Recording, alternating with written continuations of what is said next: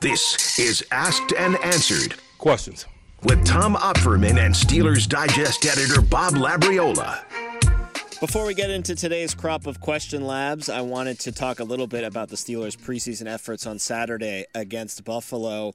Everybody was very encouraged after the Buccaneers game. The first team offense looked good, but we got to pump the brakes. The Buccaneers aren't supposed to be that great of a team, and they were resting a lot of their players in the first preseason game. Saturday was a different story, though, Labs. The first team offense was out there for a couple of series. They finished with touchdowns in both of them. And they were playing a team that a lot of people think have Super Bowl aspirations, have had those aspirations for the past couple of years, and had a lot of their starters out there as well. Yeah, it was um, you know a second straight uh, impressive performance. I I kind of hesitated to use impressive, but uh, I I think it's okay uh, because I didn't. I, I'll be honest. I mean, I certainly didn't in, expect them to look this good in some of these areas this quickly. And you know, the one thing that really has um, caught my eye of these first two preseason games, uh, the chunk plays on offense. Uh, you know, against the Bills, you had you know Jaylen Warren's 62 yard run.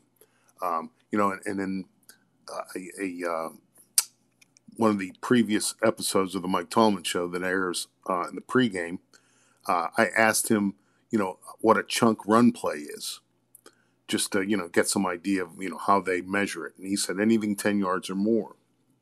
So, you know, the Steelers have had six chunk run plays in their first two preseason games, um, and you know you had a 25 yard touchdown pass against uh, Buffalo. Um, we had the long touchdown pass to um, Calvin Austin, 67 yards. Was that, I think? Yeah, something like that, Um, yeah. Yeah. And then, you know, the George Pickens one. So, you know, you're the, the offense is scoring touchdowns. They are scoring touchdowns via chunk plays and attacking the middle of the field. So, uh, you know, all, all the things that we kind of were hoping to see or thought we might be able to see based on, you know, all that fun time we spend up at camp, me and you. Um, I miss it every you day. know, it's it, you're such a liar. You're good at it though. I like that.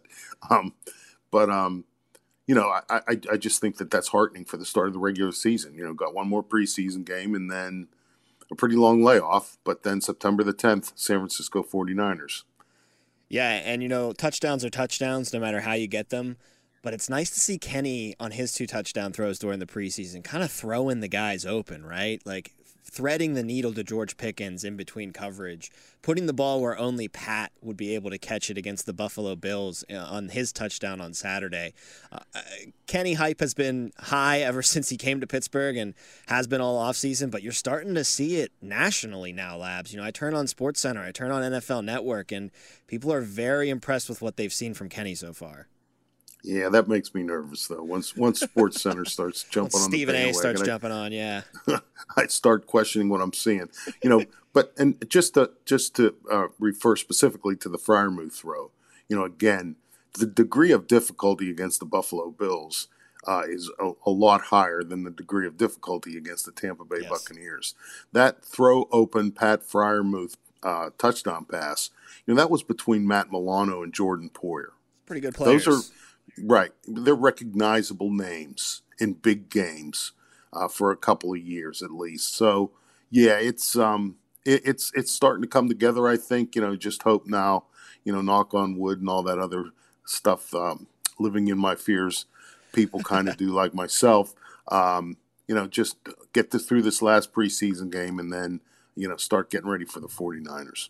Well, let's take a stab at some of the questions that you've sent in today. Our first one comes from Dennis Sleeger from York, PA, and he asks There was so much made before and after the 2022 NFL draft about Kenny Pickett's hand size, but with how he played last year and through this past training camp, do you believe this is a non issue now? Uh, I'm going to be honest. I, I, I thought all along it was a non-issue. Um, you know, I don't. This is this is my only experience with hand size on a quarterback. Okay, it was during the run up to the 1983 draft, and you know I was talking to people about Dan Marino, and somebody actually looked me in the eye and said, "Seriously, his hands are too small." now you know how I hate the comparison. You know, Pickett and Marino because they both went to Pitt or whatever. They always leave out the Alex Van Pelt thing with the uh, breaking the records. Yeah, but I remember him. you yeah. know, if if people wanted to look at Marino and say his hands are too small, uh, that just kind and then you watched how he played. It just kind of led me down the path that maybe that wasn't such a meaningful, uh, measurable in the first place. Plus, he wears the gloves. You know, Kenny two gloves. So anything that you know grip wise he needs, he gets from that extra stickum. It's all good. Carlos Arvizu from CDMX Mexico asks From the roster that won Super Bowl 40, how many players so far have been inducted into the Pro Football Hall of Fame? Uh, okay, uh, Jerome Bettis uh, inducted as part of the class of 2015. Troy Polamalu inducted as part of the class of 2020. Alan Faneca inducted part of the class of 2021. Now, I know the question only refers specifically to players, but I'll just throw this in as you know extra information at no extra charge. Um, assistant coaches Russ Grimm and Dick LeBeau, both on that staff. Now, they were inducted as players, but when, when they were inducted, uh, they both went in in the class of 2010. And then Bill Cowher, the head coach, was inducted as a coach as part of the class of 2020. Those are the you know players and coaches on that team who were inducted following Super Bowl 40. Joseph Huber from Leesburg, Virginia. The special teams play against Buffalo looked very good. What were your overall impressions of the special teams play? Uh, I would agree. I, um, Joseph, I generally agree with your assessment. Uh, I'm going to break it down a little bit here by category just to uh, say more than I agree with your assessment. Um, there were no issues, you know, with the snap, hold, kick process on field goals and the extra points. Chris Boswell was four for four overall combined. Good, good job. That's what you expect. But anyway, good job. Now the Steelers were only penalized four times in the game. Two were assessed to special teams. Uh, in my opinion, only one really mattered. Uh, Connor Heyward was flagged for an illegal formation on a punt. That moved the ball from the Buffalo 15 yard line to the 20 yard line in the first half, which is when, you know, most of the frontline players, the guys who were going to make the team, were on the field. Then the other special teams penalty came in the last 55 seconds or whatever it was. Too many men on the field during a Bills extra point attempt. Uh, and again, at that point, I don't expect to see, you know, any of those guys who were on the field then um, on the 53 man roster. Okay, moving it around here to some of the other elements. Calvin Austin, the third, had a 54 yard punt return. Gunnar Olszewski had a 15 yard punt return, and the blocking was clean on both of those. You know, a lot of times we'll see nice returns anytime, um, but often, more often in the preseason, and they get called back for illegal block in the back or holding or, you know, one of those things that just make you crazy. Uh, Anthony McFarland only returned one kickoff for 19 yards, and I don't believe he would have brought that one out of the end zone. Uh, what we're seeing in the preseason is on kickoffs, just bring it out. We want to work on kickoff yep. returns. I think we're going to see a whole lot more uh, fair catches on kickoffs um, as the regular season begins. Okay, and then finally, I thought punter Presley Harvin had a great game. Uh, he worked very efficiently with the coverage to keep the Bills' offense uh, pinned close to its old, own goal line. Uh, you know, Harvin punted, th- did all the punting in the second preseason game. Um, Braden Mann did all the punting in the first preseason game. Um, so uh, Harvin punted five times. Uh, this was the Buffalo's starting position after each of those, respectively. The 11 yard line, the 15 yard line, that became the 20 after the penalty on Heyward, the 6 yard line, the 10 yard line, and the 8 yard line. Okay? Now, people, and I've, I've gotten, you know, feedback from fans moaning about Harvin's 38.2 yard average for the game. Now, that's missing the whole point of this. You know, in addition to the field position, you know, that's Josh Allen you're putting putting inside his own 15. You know, this is not um, whoever it was playing in the second half of the Tampa Bay game. Um, the Bills were also able to only return one of Harvin's punts, and they only got two yards out of it. Okay, all five were inside the 20, and I guarantee you that Mike Tomlin and Danny Smith were not moaning about the 38.2 yard average in that context. Yeah, it was great work from special teams all around against Buffalo. Calvin Austin, that punt return, you know, I, I know how fast he is. I hear it from everybody who was up at camp, things I've seen from camp. He had the big touchdown in the game against Tampa Bay where he showed his speed, but Labs, it, it really showed through the TV broadcast when he was returning that punt just how much faster he is than everybody else on that field. Yeah, I mean, and uh, you and I talked about this, you know, uh, during the training camp reports we were doing every day from Latrobe. Um, you know, and I hate to make this comparison because you know I don't want anyone to think that you know Calvin Austin uh, is more Antonio Brown than just in the specific way I'm going to compare the two.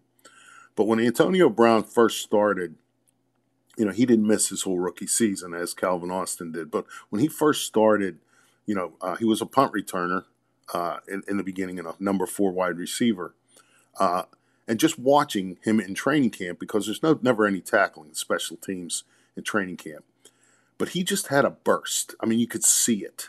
The way he would hit things, um, the, the creases that he would find, the spots that he would get through, it just looked different. Uh, and Calvin Austin is, is very close to that.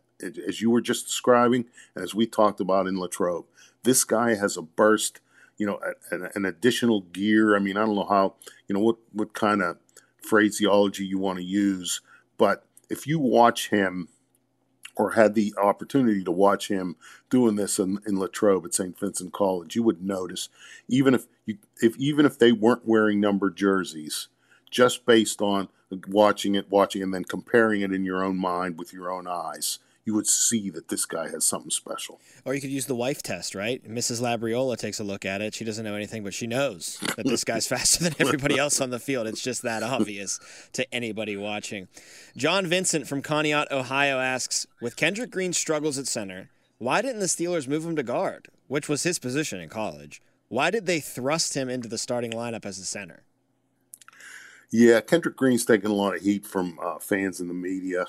Um, maybe it's well deserved, maybe it's not. I'm, I, I don't know enough about offensive line play to to really make a, an intelligent assessment. So, you know, I usually rely on Craig Wolfley and Max Stark. So maybe, you know, we'll we'll get them to weigh in here in in the very near future. But here's the here was the situation that that created the whole uh, picking Kendrick Green and then thrusting him into the starting lineup as a center. Okay.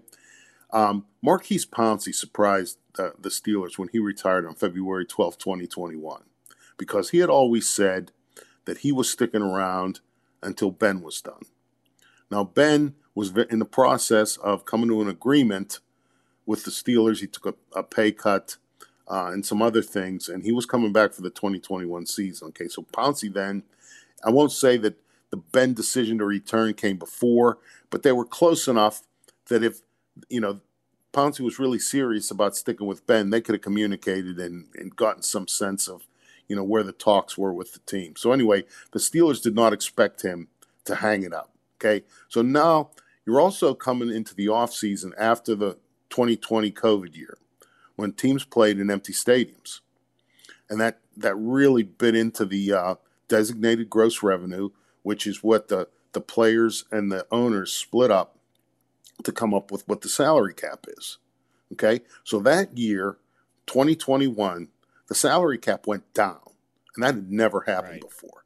I mean, and so the Steelers are usually, you know, pretty tight to the salary cap anyway. Now they got to deal with a salary cap that went down. They still have Ben, and he, even though his cap hit wasn't as you know monstrous as it had been, it still was significant. So the Steelers are in a spot now where they, they need a center. Okay, you got to have a center. Um, they still have Ben, and they're paying them, a, you know, a, a cap amount that is significant, and the cap went down. So not only can they not go out and get anyone, they can't even keep their own people. Because, for example, one of the guys who left that offseason, Matt Feiler, he could play center. But he left because the Steelers couldn't match what he was going to get from the Chargers. So this is what you had. I mean, and there weren't a whole lot of avenues. You know, you can't keep your own guys. You can't go out and sign anybody, and you got to get, you got to have one. Okay, so you got to draft one. That year, the Steelers picked Najee first, and then in the second round, you know, a lot of moaning should they have picked Creed Humphrey? Um, eh, you know, Creed Humphrey's a starting center in this league, but Pat Freiermuth's a pretty good player too. So, you know, what are you doing for Ben in his last year? You're getting him a tight end who can catch the ball, maybe add another offensive weapon to go with the running back that you added. Are we really going for this here in his last year? Or do you want to take a flyer on a center and hope he's pretty good? Uh, so they picked Freiermuth. then they drafted Kendrick Green in the third round. So, yes, his college position was guard. They looked at his measurables. They thought he was pretty mobile and athletic. And, you know, they had had a pretty good success with a mobile athletic center by the name of Dermontti Dawson, who's now in the Hall of Fame. And not to say that they thought Kendrick Green was the next Dermontti Dawson, but they thought that maybe Kendrick Green could play the position in some ways to be similar to the way Dermontti Dawson played, and maybe that would be a good way to go. And so that's what happened. Um, I won't say that maybe they didn't reach a little bit for Kendrick Green. Maybe they could have done some of it, but that's all hindsight now. If you want to know why it happened the way it happened, that's why. Pouncey retired when they really didn't expect it. They were in salary cap jail big time. And so they did what they thought was the best they could do at that particular time. Yeah, and I got a, a, small hunch that fans won't be regretting that Pat Freiermuth pick in the years to come. Dude looks like he's poised to break out and in a big way uh, this year and the following years. Mike DeHeer from Surrey, British Columbia, Canada asks At this point, I see two players on the injured reserve list and four others were waived injured. How do the salaries and bonuses of these injured players count against the salary cap? Does waiving them before the first season game mean nothing counts against the cap? uh, okay, Mike, this is the general rule. Everything counts on the salary cap. Seriously. I mean, um, you know, it, just does. Anything related to player costs counts on the salary cap. Players on injured reserve list are paid the salary that's called for in their contracts. That counts on the salary cap. You mentioned four players waived injured. Okay. Those guys waived injured. So whatever settlement is reached between the agent and the team, that counts on the salary cap. So then when a team either puts a guy on the injured reserve list or waives a guy injured and then reaches an injury settlement with that player, you got to sign guys to replace them. Okay, those guys have to be paid. Um, you know, they have to have contracts that are at least for the NFL minimum salary. That counts on the salary cap. So, and what I'm trying to get to is generally everything related to players counts on the salary cap. And this is why when these websites or bloggers or whatever, the Steelers have this much money left on the cap, they should go sign a couple of more guys. Well, that really is a deceptive figure because you know you got a lot of bills coming in too. That's going to count on that money too. And you know, in the regular season, this is also a, an issue. Everybody you put on IR counts on the salary cap. If you waive anybody injured, the settlement counts on the cap. The guy replaced counts on the cap. Practice squad counts on the cap. All that stuff counts on the cap. So, um, you know, when the when you, fans get frustrated about, you know, why don't the Steelers spend their salary cap money? Uh, my answer to that is it's not as much money as you think. And our final question today comes from Tom Delarte from Orlando, Florida. I found it interesting that in 1974, Chuck Noll let Joe Gilliam call his own plays, and then apparently Noll benched Gilliam for calling too many passing plays, yet the Steelers still rushed for over 2,400 yards that season, and we all know how the 1974 season ended. Was it a technology issue or just Noll's way of calling plays back then? What was the role of the offensive coordinator, and did Terry Bradshaw call his own plays for all four of Steelers' Super Bowl wins during the 70s? Um, Chuck Noll believed in quarterbacks calling their own plays. Now, I've, you know, I never had the opportunity to, you know, buttonhole him on why he did that, but I can tell you this that Chuck Noll played for the Cleveland Browns. He was a guard. Paul Brown was the coach. And at the time, um, the Browns used what was called the messenger guard system to send plays in uh, from the sideline because Paul Brown didn't want his quarterback calling the, uh, his own plays, even though his quarterback was Otto Graham, who was a great player. So Chuck was one of the messenger guards. Maybe he didn't like that. I don't know. Maybe he didn't like doing that. Maybe he didn't. Maybe there was something in his decision making that um, was stemmed from that. But I don't know. But anyway, Steelers quarterbacks under Chuck Noll called their own plays, and in fact, they didn't even have an offensive coordinator until Tom Moore, who had been the wide receivers coach, was elevated to the position of offensive coordinator for the 1983 season. So from 1969 through 1982, the Steelers had no offensive coordinator. So that position didn't exist on Chuck Noll's staff. Um, and to that point, Noll worked personally with the, uh, the quarterbacks on the game plan, you know, whatever. And they, you know, he didn't send in plays, but through the conversations that the quarterback had with Noll, you know, they, they formulated a, a general guideline of how they wanted to attack the opponent. Now, I can use an example Super Bowl 14 against the Los Angeles Rams. Now, I remember this was in the second half, and it, this was an NFL Films thing. And, you know, they're filming everything with mics, and they have the boom mics and everything. And there's a, a clip of Bradshaw and Noll talking. It was during a timeout or change of possession or something. And they're kind of on the field a little bit, maybe five yards out onto the playing field. But as I said, play had stopped. And Noll is instructing Bradshaw, telling him, Terry, you know, in third and short, go for the big play. that's how we want to attack this defense. Don't forget, you know, that's what we worked on. But he didn't tell him what to call, but he just said, you know, go to the big play. And as you remember, the two long passes to Stallworth probably broke that game open you know, late in the game, uh, early in the second half, and then in the fourth quarter. So that's how Noll got his point across to the quarterback about the direction in which he wanted the offense to go. But in terms of the four Super Bowl wins, to a- answer Tom's question specifically, Bradshaw called all of his own plays. The Steelers end their preseason on Thursday in Atlanta, taking on the Falcons. And Labs and I will be back with another edition of Asked and Answered next week. We always appreciate you sending in your question to Labs to hear them read on this very program. And we'll talk to you then on Asked and Answered.